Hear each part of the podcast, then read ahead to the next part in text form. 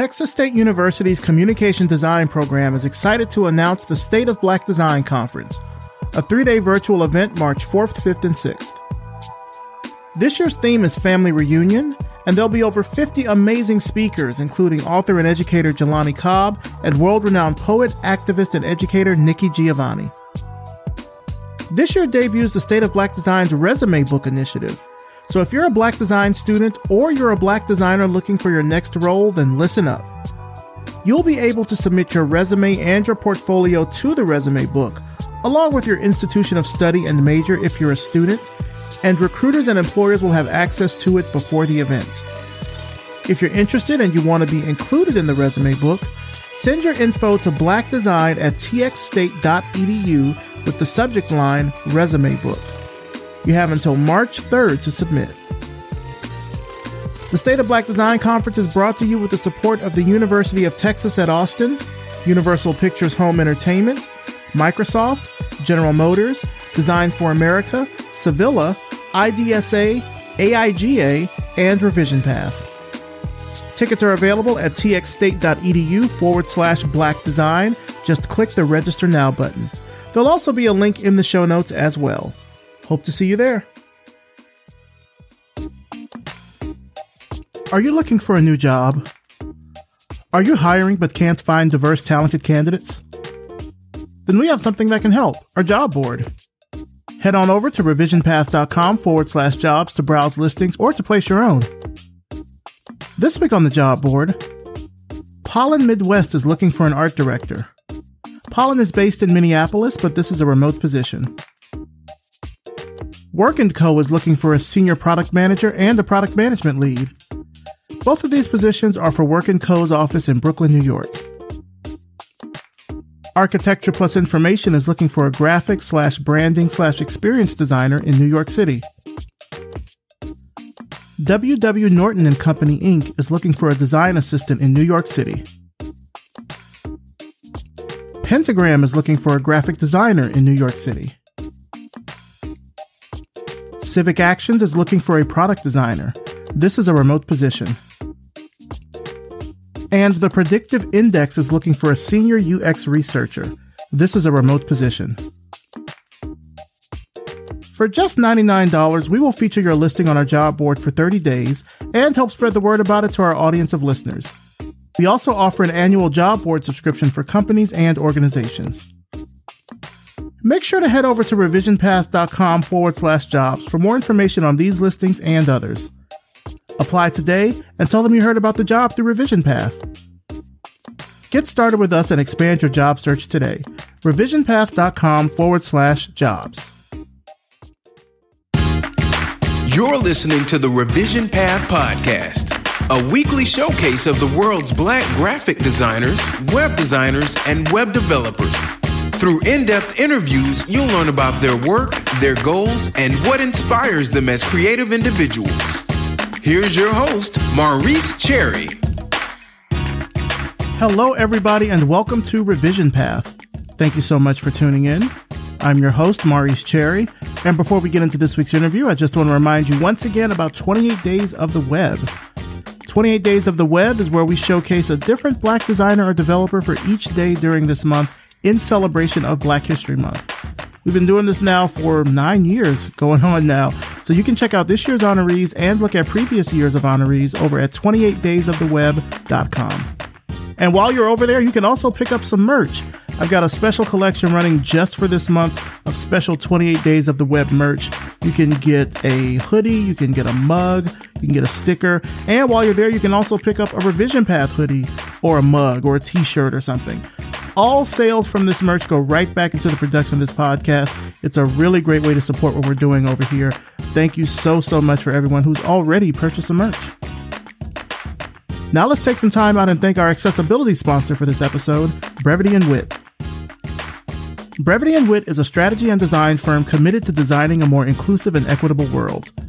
They accomplish this through graphic design, presentations, and workshops around IDEA, inclusion, diversity, equity, and accessibility. If you're curious to learn how to combine a passion for IDEA with design, check them out at brevityandwit.com. Brevity and Wit, creative excellence without the grind. Now for this week's interview. I'm talking with Azeez Alli-Balogun, a lead product designer at Netflix on the globalization team and a co founder of Design to Divest. Let's start the show. All right, so tell us who you are and what you do. My name is Azeez Alli-Balogun. I am a product designer at Netflix, a product design lead at Netflix on the globalization team. And what that really entails is that we're looking at how do we enable Netflix products and the content that we create to live in local markets, but also experience global audiences. So I work a lot on the enterprise tools or the the tools that help us create the subtitling assets, the dubbing assets, and all of those things that actually help our, our content become very, very locally resonant in local markets and local geographies, but also accessible to global audiences. How has 2022 been going for you so far?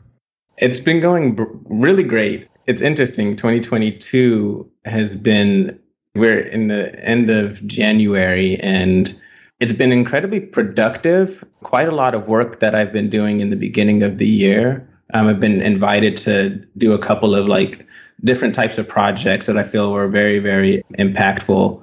And I think it's just like there's so many like seeds and so many things that have been planted in 2020 and 2021 that are starting to kind of blossom a little bit, which is both good and also I'm getting to a point where I need to like make sure I'm I'm prioritizing myself and my my rest.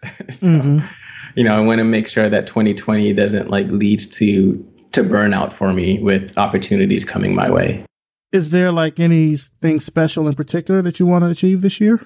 I mean, the biggest things that I think is like really focusing on some of the work that I'm doing with Design to Divest, but like really starting to produce more content or areas and where people from marginalized backgrounds, particularly the Black communities and African communities and Indigenous communities, to be able to access design differently, access design learning differently, um, and be able to participate in the creation of the world that we live in through through the, their own cultural knowledge base. And so, like that type of work is something that I'm I'm looking to start to like really tangibilize in more meaningful ways.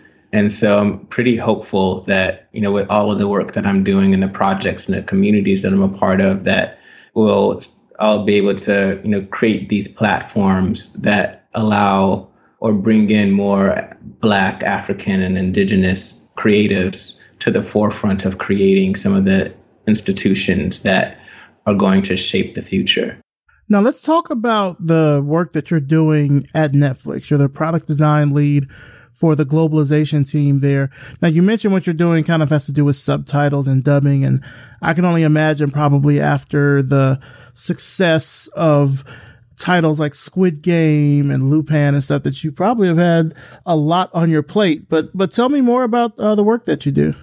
Yeah, I mean, so there's it's a lot of stakeholder management, and so it's interesting in the sense that like the team that I'm working on really crosses so much of what Netflix does. And it's like an integral part to growth. You know, as Netflix grows our global subscriber base and grows into global markets, it's incredibly important that we're effective in the way that we localize our content.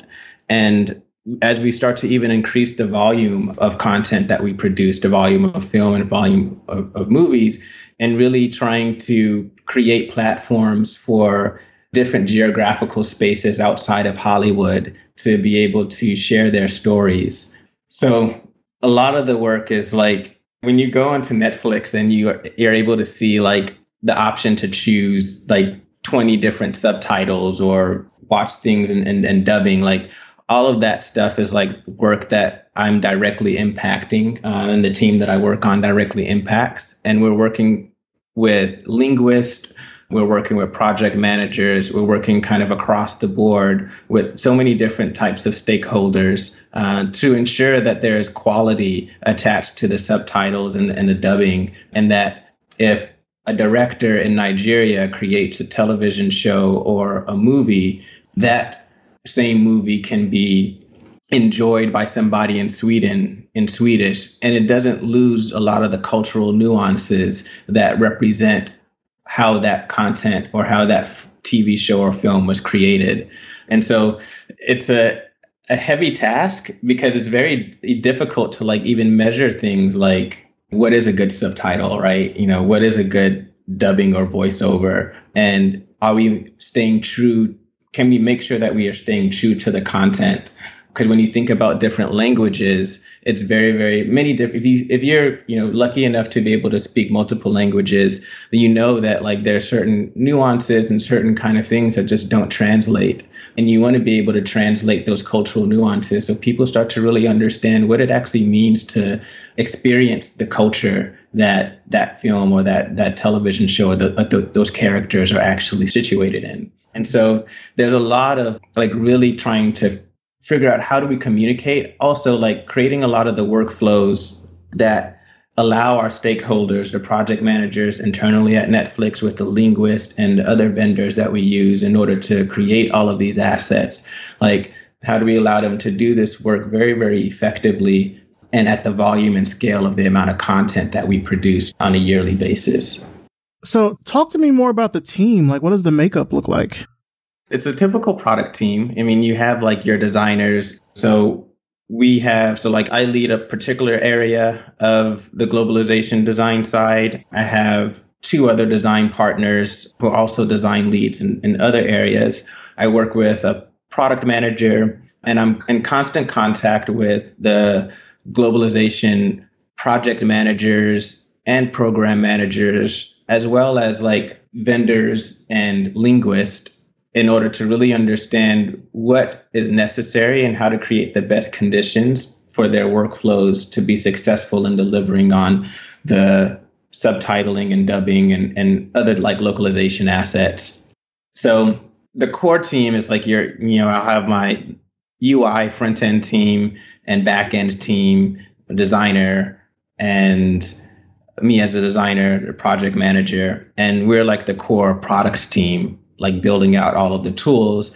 And then we're in constant communication with the project managers, the vendor managers, the linguists who are actually authoring and creating a lot of the subtitling and localization assets um, in order to ensure that we're providing the tools that are really supporting their workflows in a positive way.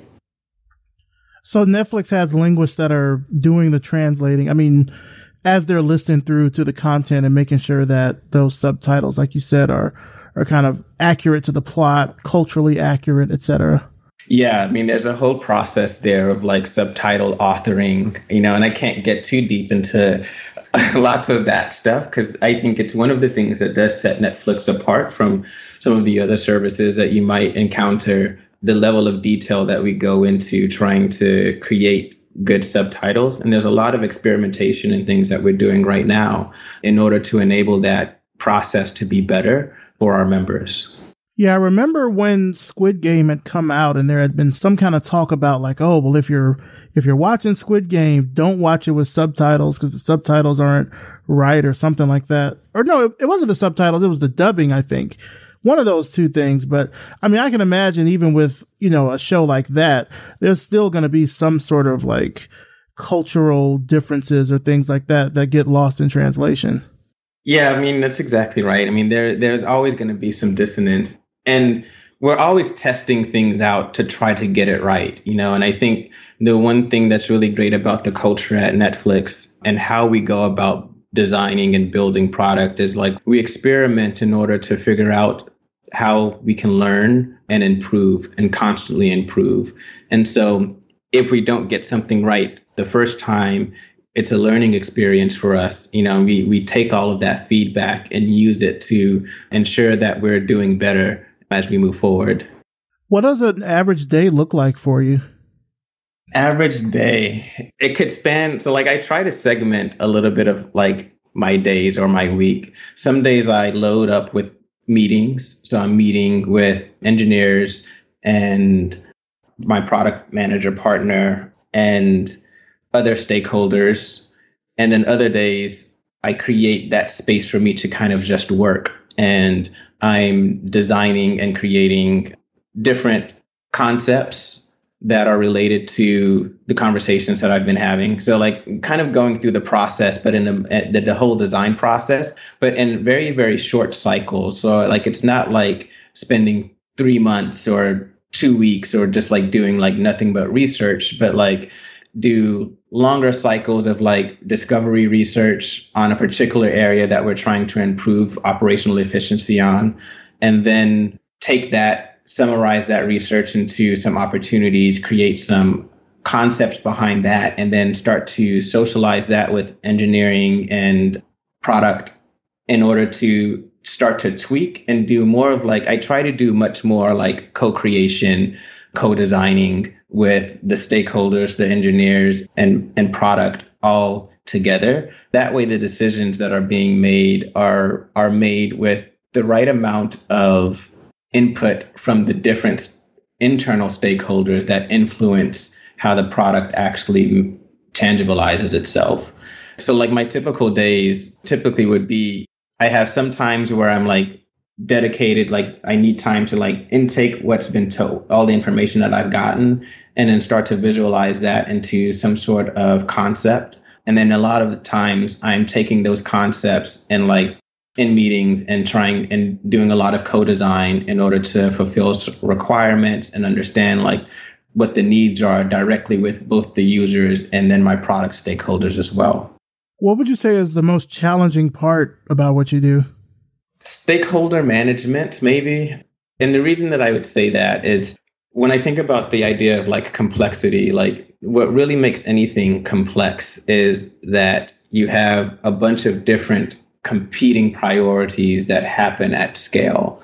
And so being able to really clearly align all the different priorities that are happening from different parts of the process and different stakeholders into something that works, I think is the most difficult part. Because you're also like, I'm also constantly like listening and observing what people are saying, what people are doing, Uh, and then trying to translate that down into a language that can be understood by everyone who is involved.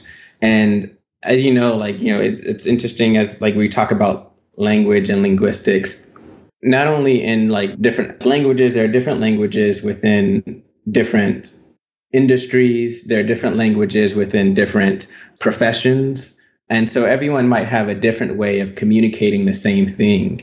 And so oftentimes you can be in meetings where people are trying to communicate an idea or a concept with the language of their own profession. So like engineers might be communicating things in a certain way that's different from product that's also slightly different from the way that the, the type of language that design would use to communicate something and then our end users are using a, a different type of language and trying to wrangle all of those different concepts and ideas in the way that people are trying to express what it is that they're trying to to think of in a way that everyone's aligned on and everyone kind of understands. And that's where like I feel like a lot of the true power of design comes because once you start to take the language and start to visualize things, then people can have something to have an opinion about. They can have something to kind of analyze and say like that's not it or that is it or it's this and this add this or that or, or the other but bringing life to the words that are being said by all of the people um, in the room, and then allowing people to kind of mold what's been created to make sure that everyone's voice is, is really being heard. And I would imagine, you know, language and linguistics probably influence a lot of the design work in general, right? Yeah, I mean, just really trying to understand the nuances of it and, and how those nuances can be misinterpreted. Because, you know, as you know, like it's, it's a misinterpretation of even body language or a language or just a, a word or a concept can have dire consequences. And so it's important kind of operationally as well as it is like you know tangibly when we're trying to create the product and making sure that the things that we create are very very clear and transparent netflix is a it's, an, it's been an interesting place working it's been the most different place that I've worked at in, in my career because of the culture. The culture at Netflix is very unique. And as I mentioned a little bit before about the experimentation culture of just like trying to to do things to learn, to get feedback and then course correct. That also kind of goes into like how we're managed as employees. And so like there's a lot of the idea of like freedom and responsibility and then the culture of feedback and all of those feed into the way that we're able to work and the way that we're able to kind of explore different areas of our profession and ways that we may have been restricted in other organizations. And so I think that's like a huge part that I typically really enjoy at Netflix and enjoy working with a bunch of other people who have similar mindset of kind of growth and discovery and learning. And it really shows through whenever we're able to create, learn from the products and the things that we create, and improve it for our members. Oh, nice. That's pretty cool. It sounds like Netflix does give you that that freedom. I know there's some companies of people whom I would love to interview, but they have a strict embargo on their employees cannot do podcasts or anything like that. So it's good that at least they let you all be able to sort of talk about your work and and you know do other things freely. Yeah, I mean, it's definitely encouraged, but I mean, there's definitely tons of stuff that we can't say, you know. Right. um, I, you know, walk a line a lot of times, you know, trying to make sure that because there's so much transparency at Netflix, and I think that that's one of the really great parts of the culture at Netflix is that you know, as an employee there, the leadership from the top down is always going to be as transparent as possible. But with that comes the responsibility of like, you know, we're letting you know all of this information. We don't expect you to go out and tell the world, you know, all of the secrets and things like this is like internal information that we are providing you context so you're able to really do your job to the best of your ability. We don't want to hide things from you. But it comes with a lot of responsibility, you know, that level of transparency and that level of trust that our leaders kind of put in us as contributors to the mission that the company is trying to achieve. Gotcha. I'm curious to kind of learn more about you, like your particular origin story. Tell me about where you grew up. So, both of my parents are from Nigeria, and I was born in Baton Rouge, Louisiana. So I grew up in Louisiana, and yeah, I spent most of my time, my childhood in Louisiana, and like went there to high school. I initially like I went to Southern University when I graduated high school for a couple of semesters um, okay. before switching over to design and going to University of Louisiana Lafayette. But growing up, I wouldn't have thought of myself as being a, a designer. I didn't really like I wasn't exposed to it in that way. I mean, my dad was was in school for architecture, so I was I was exposed to to that. But like the ideas of like industrial design or you know other aspects of design weren't really things that that came across. And I was more interested. Like I played basketball growing up, but like I was more interested in trying to go to the NBA than I was with anything with anything else. But I was also like an avid reader. You know, I read quite a lot and I did a lot of writing, drawing. And so there was always that kind of creative aspect. But I imagined myself being uh, going into medical school rather than design. So, so when you went to University of Louisiana at Lafayette, though, you ended up majoring in industrial design. Like, talk to me about that. Yeah, so like I mean that was really the reason that I left Southern University because they didn't have an industrial design program. So initially, whenever I was in school, like my intention was to be a pediatric surgeon. And then I was actually, I was like, I'm going to study biomedical engineering and then go to medical school to be a pediatric surgeon. That was like my intention. And at the time, too, biomedical engineering was a, a fairly new field of like study within the higher education to where if you really wanted to do that you had to to get a master's degree so while i was at southern university i needed to kind of create a curriculum for myself working with my engineering faculty you know so i was doing like mechanical engineering and double majoring in like cellular molecular biology but after a while i was just like you know something about this is not really what i want to do like i would love to like create the medical tools and the medical devices. Like I'd love to like design those things. But it was just something that just like didn't feel right in terms of the education for me while I was in engineering. And I started doing some research and I was, you know, maybe I might like automotive design. And through that, I found what industrial design was. And I was like, whoa, with this field, like I can actually like design medical devices. I can actually like go and design like prosthetic legs and all of these different things that I was interested in kind of creating. And that's how I found like University of Louisiana Lafayette because I was the only school in Louisiana at the time that had an industrial design program. So I ended up going there and and studying industrial design. Okay, so you kind of I guess looked at another way to get into the medical field than by by looking at industrial design. Yeah. Okay.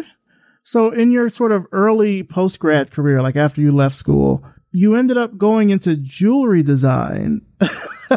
I'm curious, like what drew you to that? It wasn't anything that like like really like drew me. Like it was literally like, you know, I graduated like shortly after like a recession. So in Louisiana, like there are like no jobs. Like yeah. really, you know, it was really difficult to get a design job, especially like in the South, like, like in Louisiana. So really what happened was that my portfolio was like a bunch of like it was like pediatric medical tools and like prosthetics and stuff like that. And and the the jewelry company which had a connection to some of our professors at University of Louisiana looked at my work and they're like we really like your aesthetic. Visually like you have like a really good sense of style and taste. Even and they're looking at the the medical tools the medical stuff that I design. And and that's literally kind of how I jumped into into jewelry design. I was interested in fashion. I was interested in des- I was interested in design in general, but I wasn't like intending to go be like a, a jewelry designer. If anything, I would have wanted to go to do something in like footwear design at Nike because that would have merged a lot of the the biomechanics and kind of medical kind of technical medical things that I was thinking about in terms of design with human performance. And so, yeah, jewelry design just kind of came about. It was an opportunity that kind of came about, but it really allowed me to start to understand what it meant to design for things that were going to be worn on people's bodies, you know. Mm-hmm. That makes sense. How long were you a jewelry designer? I was there for about two to two and a half years. Okay it was a it was it was a quite an interesting experience. But even though like while I was there, like so this is also like the field of user experience design or a lot of the digital product design, all of that stuff, like that was still fairly like in its infancy. And so even while I was there, I participated in in some things, you know, some interface things that were very interesting. And like from there i you know, after i left that company i kind of wanted to discover like what is it that i really wanted to do but i also needed to like look at where the market was going. Industrial design jobs weren't like in mass you know it wasn't like you know a lot of these jobs that when you're de- uh, designing like physical things they don't have like incredibly large teams. And so and just seeing kind of the digital world kind of pick up i started to make some pivots over into like really learning that particular skill set branched off to try to do a little bit of like my own like freelance work mm-hmm. both as an industrial designer but then like what i found was that i was getting more more clients more people looking for like branding and web development and more digital kind of stuff yeah um, and that's kind of how i ended up pivoting or going to grad school to kind of learn really more of a service design kind of method to incorporate both like to be more agnostic about like what my skill sets delivered and more focused on what the outcome needed to be of whatever it is that a client or somebody wanted to create. That's a good way to put it in terms of like trying to be more agnostic because what I'm hearing, and you can, you know, please correct me if I'm wrong here. It sounds like you were just trying to find where you were going to fit in. Like you've graduated, you have these design skills. And while there certainly were things that you wanted to do in terms of design, those opportunities just weren't available. So you were trying to see what could maybe your skills transfer into. Yeah, I mean, I think that that's a, a good characterization. And I've always been like, you know, I'm, I'm a, I'm a person who is always ready to adapt to a situation. I have my core values and principles that are I'm going to be very I'm going to stay in those and I'm not going to allow my value set and my principles to be swayed. But those principles aren't rigid outcomes. They just help guide me in terms of the decisions that I need to make in life. But at the same time, I don't create a level of rigidity to like what it is that I can be and what it is that I can do. Because in the same way of like when you're designing a product or a service for someone um, or for for people or a community, like you need to allow it to be what it needs to be rather than always trying to force it into being something that you envisioned from the beginning. Now, when did you decide to go to grad school? Was that kind of during this time as well? Yeah, that was during this time. I was looking at a, a handful of schools. I was looking at Pratt, um, RISD.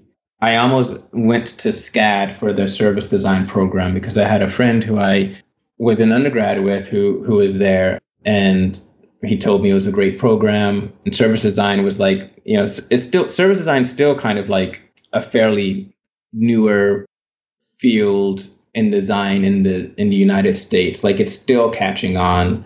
You're starting to see it more so now than it was, you know, years ago. I mean, it's definitely been something that was that's far more developed in in Europe than it has been in the United States, and that's just like a reflection of the the market and how we view the utility of design here at in organizations.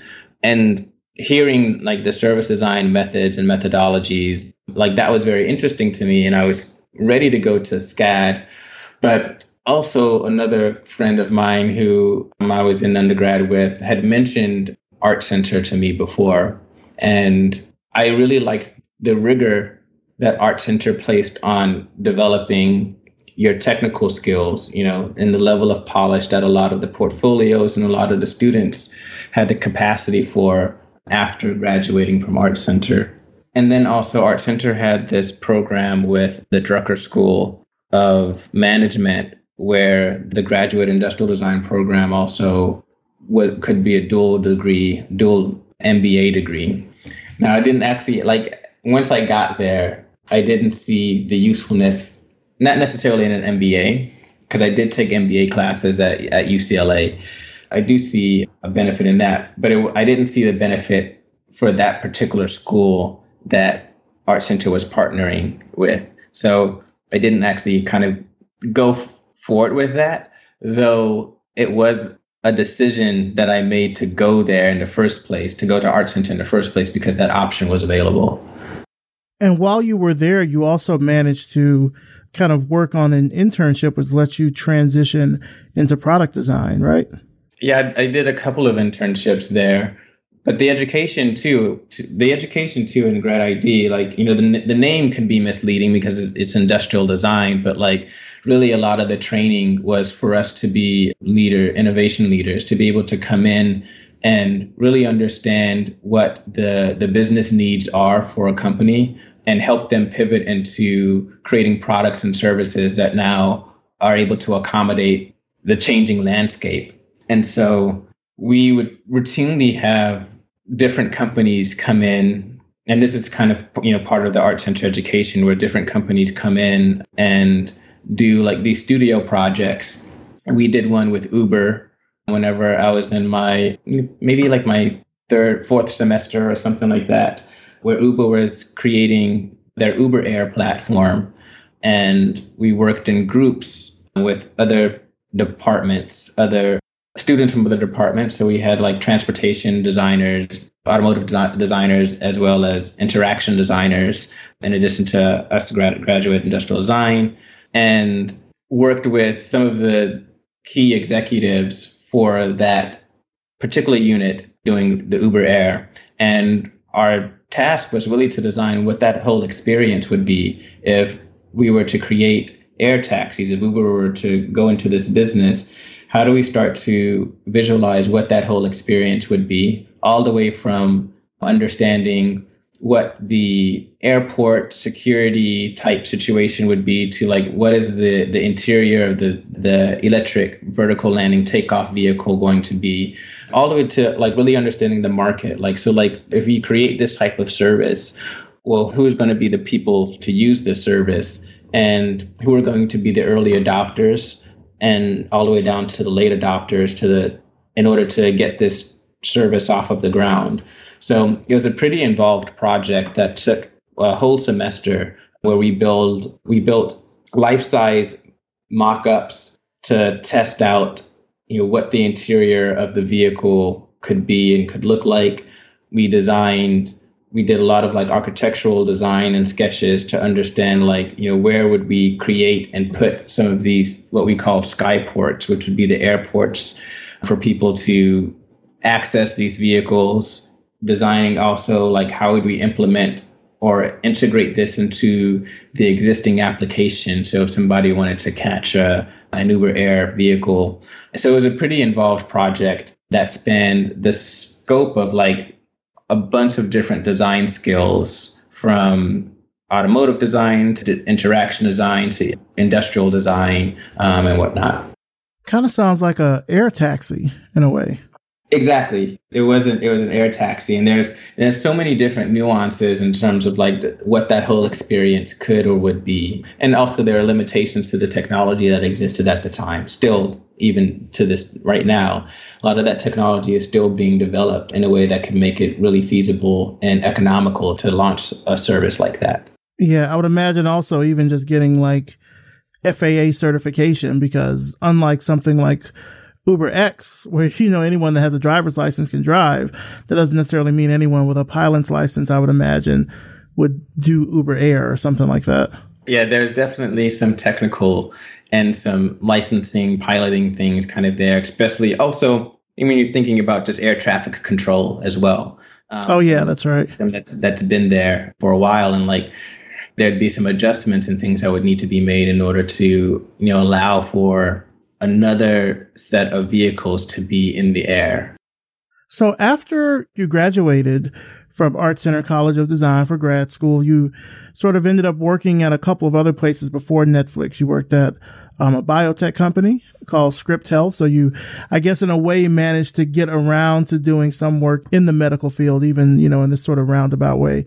But then you also worked at IBM, you know, working on products on their data, AI, and cloud integration teams. When you look back at those two experiences specifically, what do you remember the most?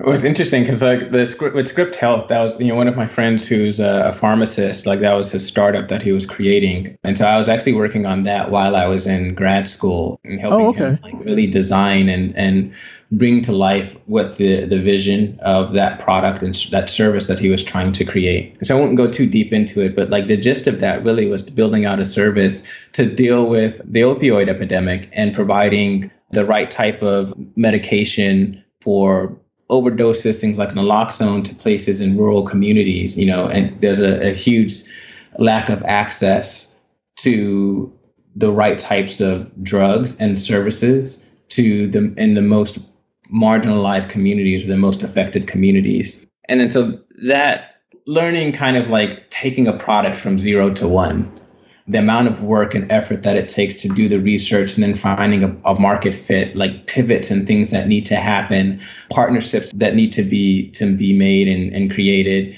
and then visualizing the concept and telling the story and the narrative in a way that is going to inspire and communicate what it is about. That was also like a crash course for me like really working with with engineers as well as like working with outside agencies that were taking my design work and trying to and starting to code it into something and really understanding like what are the specific things that I need to communicate in order to make sure that what I do design ends up being the thing that gets created and it not being some kind of like mangled version of that because there are details that I left out or things that I didn't communicate that they just had to make a decision on, and it may not be the right decision. When it comes to IBM, one of the the the thing that I learned at IBM really a lot was was a lot of stakeholder management and also a lot of like leadership skills, what it means to manage up, as well as how to align people and influence people around a shared objective and a shared goal, and then trying to get things done within a short period of time.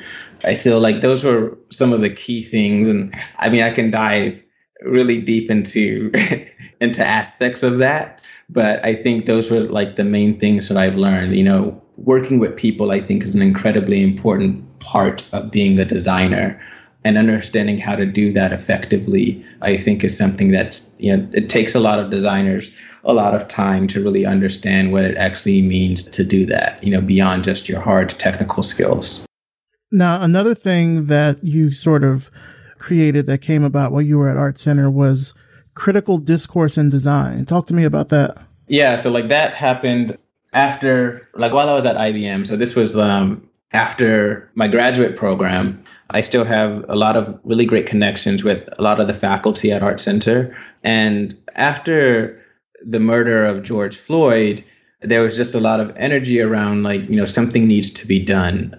I'm in the design community and think about racism, when we think about prejudice, when we think about all of the things like these institutions that are perpetuating these things, like they are designed institutions, they're created. You know, so like for me, you know, in addition to like, okay, well, protesting is one thing, but like based off of my own skill sets and my own kind of proximity to the type of work and things that I do, like how can I start to impact or influence the change that I want to see in the world? And so I started these conversations with some of my friends who are still faculty at Art Center to try to uncover like what is something that we can do. And we didn't really have a, uh, an idea of like what it was going to be. But through the conversations and through a lot of the things that I was talking about in terms of like how, you know, and a quote that I constantly say is that design is the invisible hand that shapes our lived experience. So critical discourse and design came about when we started really thinking about when we think about like oppression oppression needs physical tools and objects it needs like a physical space like it's to be it needs to be designed so when you think about like you can go throughout history and you can look at like what are the tools or the innovations of oppression like a noose a prison cell like all of these different things. And so if you can design for oppression then you can design for liberation. And critical discourse and design came about but like well what is that conversation of designing for liberation what does that actually mean? How do we start to translate theory into action and then who are the voices that we need to bring to the table in order to be able to have these conversations? Because when you think about the design industry also you know part in where the black designers is calling out is you know, the 3% or 4% depending on who you ask of the people who are designers are are black. And so the voices that are the most impacted by the things that are being created in the world are not at the table to voice how they feel things should kind of be. They're not able to provide their cultural intelligence to the institutions and the systems and the tools and the things that get created in the world.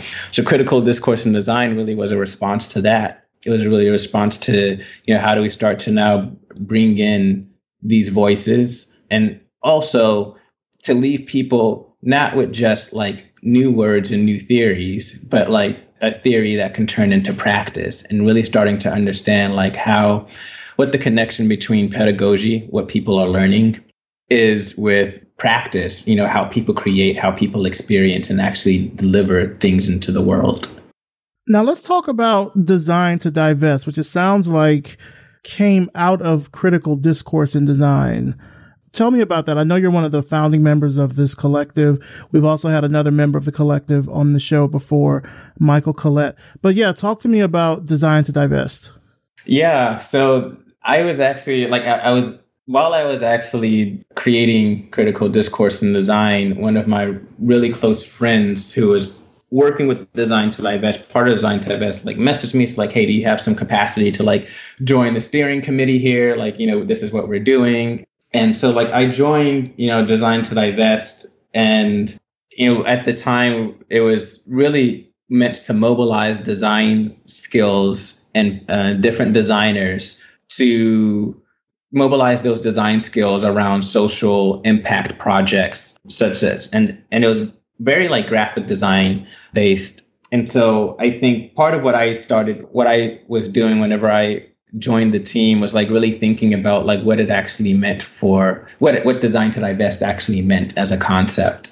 And what are the most impactful ways that we can create positive change or the change that we want to see in the world and that started like you know over the past two years that we've been just having these discussions and doing projects and working on things to manifest into a version of what it is today where we have a lot of things that we're going to be releasing um, this year, hopefully, and that really talks about like what it means to divest the inequitable systems that have been designed and created in the world and how do we start to celebrate and design for the communities on the margins i mean i think that came about at such a monumental time you know during the summer that you mentioned you know where of course there were people out in the streets that were protesting against police brutality we're talking about the murder of george floyd again it seems like this was a time when a lot of people were really looking for this kind of thing they were looking to hear from black voices but also just looking for ways that they can I guess, channel whatever frustrations they had into something more positive.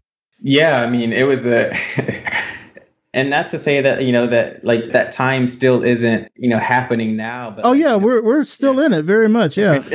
we're very much in it but like you know it, it was reaching like very it was reaching fever pitches and it wasn't just in the united states it was globally you know so like me being nigerian like seeing you know what's ha- with SARS and like the protests that were happening in, in Nigeria, the protests that were happening in South America, things happening in Brazil, like it was everywhere where you started to see people were really fed up with the institutions and the things that were meant to serve them, but people were just like, nothing is actually serving any of us, and nothing is serving us in a way that it's going to provide any level of comfort or any level of support. And it's actually doing the opposite. And so I think, you know, design to divest became, especially for designers, because I think like so many designers get into design feeling that they can change something or that there's some sense of like positivity that they can use design to affect, but no one ever tells them how. And then it typically falls flat with like very altruistic ideas that really don't connect back to impact it just connects back to some sense of like moral not I don't want to say superiority, but just like a sense of like moral reflection that you did a project that did something, but it doesn't necessarily com- connect back to impact. And I think, you know, with the idea of design to divest, we really want to to sh- give people a path to connect the things that they do to the impact that they want to see in the world the impact that they want to see in the institutions and then an impact that they want to see in the different products and tools and experiences that we that we experience in the world. And now speaking of that impact, given now that the collective has gone on now, what I guess this will be sort of your second year of going into things. Mm-hmm. What do you want to see Design to Divest accomplish? Quite a lot over time. But I think about like, you know, education is a really core thing in terms of and one of the things that we've identified too is that there's so many designers on the margins, designers of color, but particularly black and indigenous designers who don't have access to any type of content or education that teaches design in a way that validates their culture, in a way that validates their identity, in a way that celebrates the cultural intelligence of their heritage towards the creation of the things that exist in the world. When you look at design, the canon of literature and text that's being taught to designers all are from European white men. And so there's always a, a cultural disconnect. And essentially, what it does is like informs people getting into design that you need to either erase your culture and assimilate into this culture if you want to find success in this profession because your culture is, devalued or isn't valued as a producer of good design if you call something good design. And so part of what the design to divest you know my, my hopes for design to divest is to really provide that platform on one hand for Black and Indigenous designers to be able to have content and community to engage with around design that validates their their identity, that validates their cultural heritage, and then it brings them to the table of creation. I feel like the world is a group project, and typically only a select group of communities and cultures have gotten to participate in creating the institutions, organizations, and businesses that shape the lived experiences for all of us. And I think it's time that we create the space of ownership. I think like this is what equity means, like ownership and creation and stop blocking these communities that are on the margins, Black Indigenous communities, from participating in the creation and the stewardship of the world. And I think that I want Design to Divest to be that platform that allows Black and Indigenous communities to harness their ability to design through their own cultural intelligence to create and populate the institutions and things that in the world that are going to serve our communities. Who are some of the people that inspire you? It's a tough question because I'm typically just inspired by people in general. I'm inspired by culture in general. Yeah, I obviously I'm inspired by my family, by my parents, aunts and uncles, especially coming from Nigeria, making a way for themselves as expats into the United States and balancing multiple cultures. I'm also inspired by other designers, other creators, but also like other people in other professions. I constantly draw inspiration from economists, from lawyers, from doctors in the way that they approach the work that they do. I can say like a, as of late too, I've been inspired by people like Andre Leon Talley and um, Virgil, who both passed, but seeing the impact that they've had, um, and you can kind of see that by the the outpouring of support and the outpouring of of responses that people have to their passing. To have that level of impact on community i think is also something that's incredibly inspiring to me. What advice would you give to somebody that is looking to enter into the design field? Because it sounds like what you know with your career you've managed to really take that and apply it across a number of different kind of facets of design. And even now, you're still kind of paying that forward with the work you're doing at Netflix, but also with this community work through Design to Divest. So if someone's listening to this and they're like, this is inspiring them to want to get into design in some sort of way, what would you tell them? I mean, one of the the most important things to as a designer is to, to be curious. And I think that one thing that I would tell people is just like you just kind of have to do it. There's so many people who are going to have something to say about whatever it is that you do. And that's also kind of like the that's the idea of design is that whenever you design, you know, it's, it's there's a difference between art and design in a sense, whereas design is really not meant for yourself and design is kind of like outward. It's meant to be critiqued by the people that you've created it for. And so like you can't like wait for perfection. I think I'll tell people that they have to just kind of go out and do it. But another one of the most important things too is that design is a very community driven profession. And I think that, you know, it's not done in isolation. And I think that that's in contrast to the way that we were taught about design. We're always taught about these individual people who are design heroes, whether it's like Dieter Rams or Frank Gehry or whatever, and they're not doing these things alone as individual people. They have a network of people, they're talking to people, they are influenced by people, and they are finding different people who is inspiring to them to communicate with and also build with.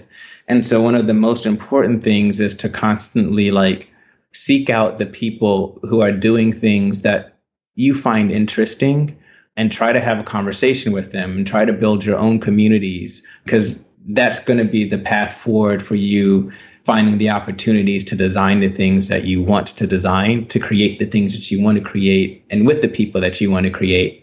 And then lastly too i would also say is that you really want to start from a place of purpose. And so if you don't really have a purpose yet or you haven't identified what that is you definitely just take some time to think about it.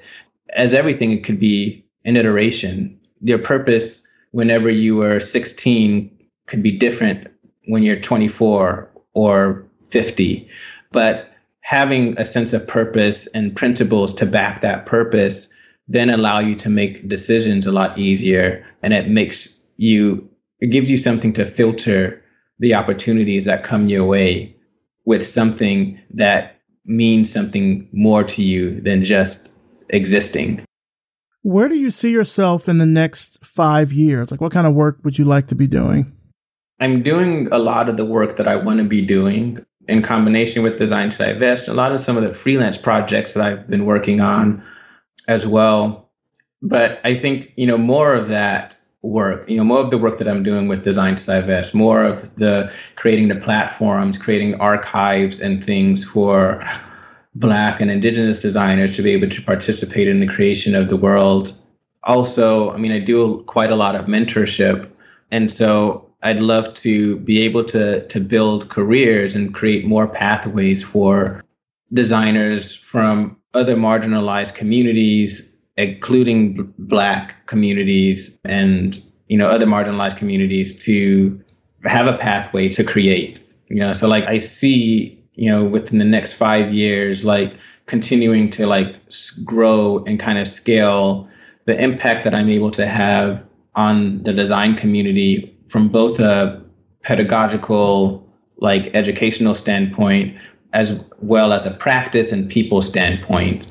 And so when I think about the practice, it's really illustrating to both the business and design world that you want to be able to take like what it really means to be diverse and, and to harness diversity for innovation is being able to take the different cultural knowledge systems that exist, where there's the Aboriginal system of knowledge, or African system of knowledge, and being able to apply that to the problems that you're facing as a society or in your particular company, reframing the problem underneath those those systems of knowledge, and then allowing those systems of knowledge to be able to deliver on solutions for you.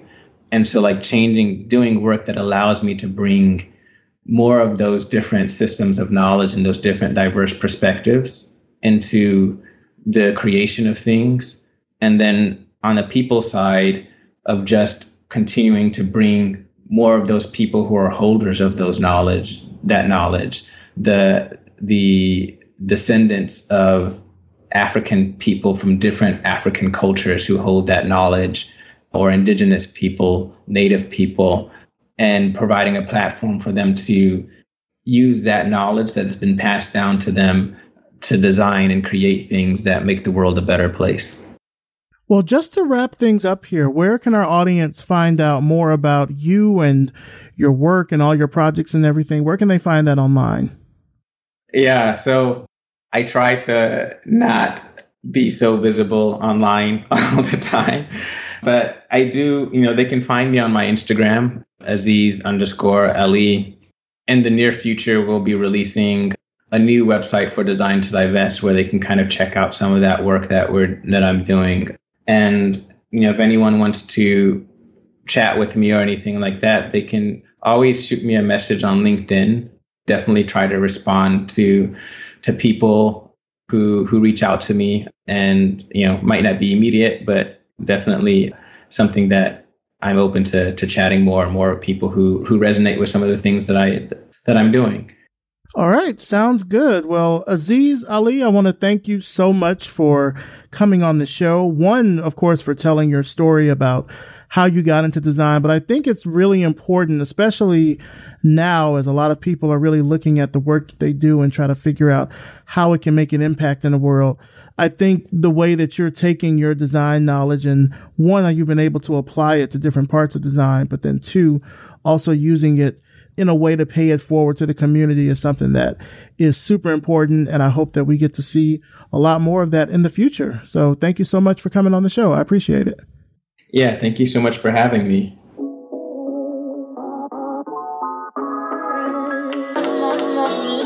Big, big thanks to Azeez Alli-Balogun, and of course, thanks to you for listening. You can find out more about Azeez and his work through the links in the show notes at revisionpath.com.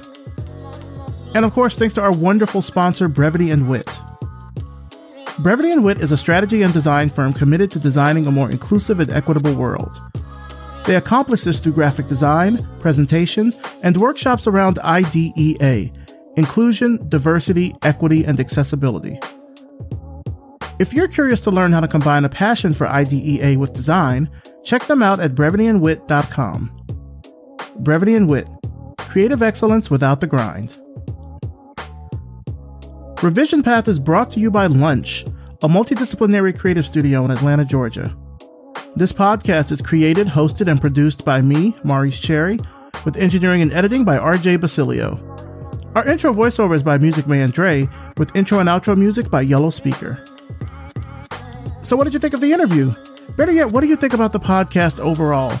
We'd love to hear from you, so please reach out to us. Don't be a stranger. You can hit us up on Twitter or on Instagram. Just search for Revision Path, all one word. Or leave us a rating and a review on Apple Podcasts, Amazon Music, or over on Spotify. Let everyone you know know about the show because it really helps us grow and reach more people all around the world. As always, thank you so much for listening, and we'll see you next time.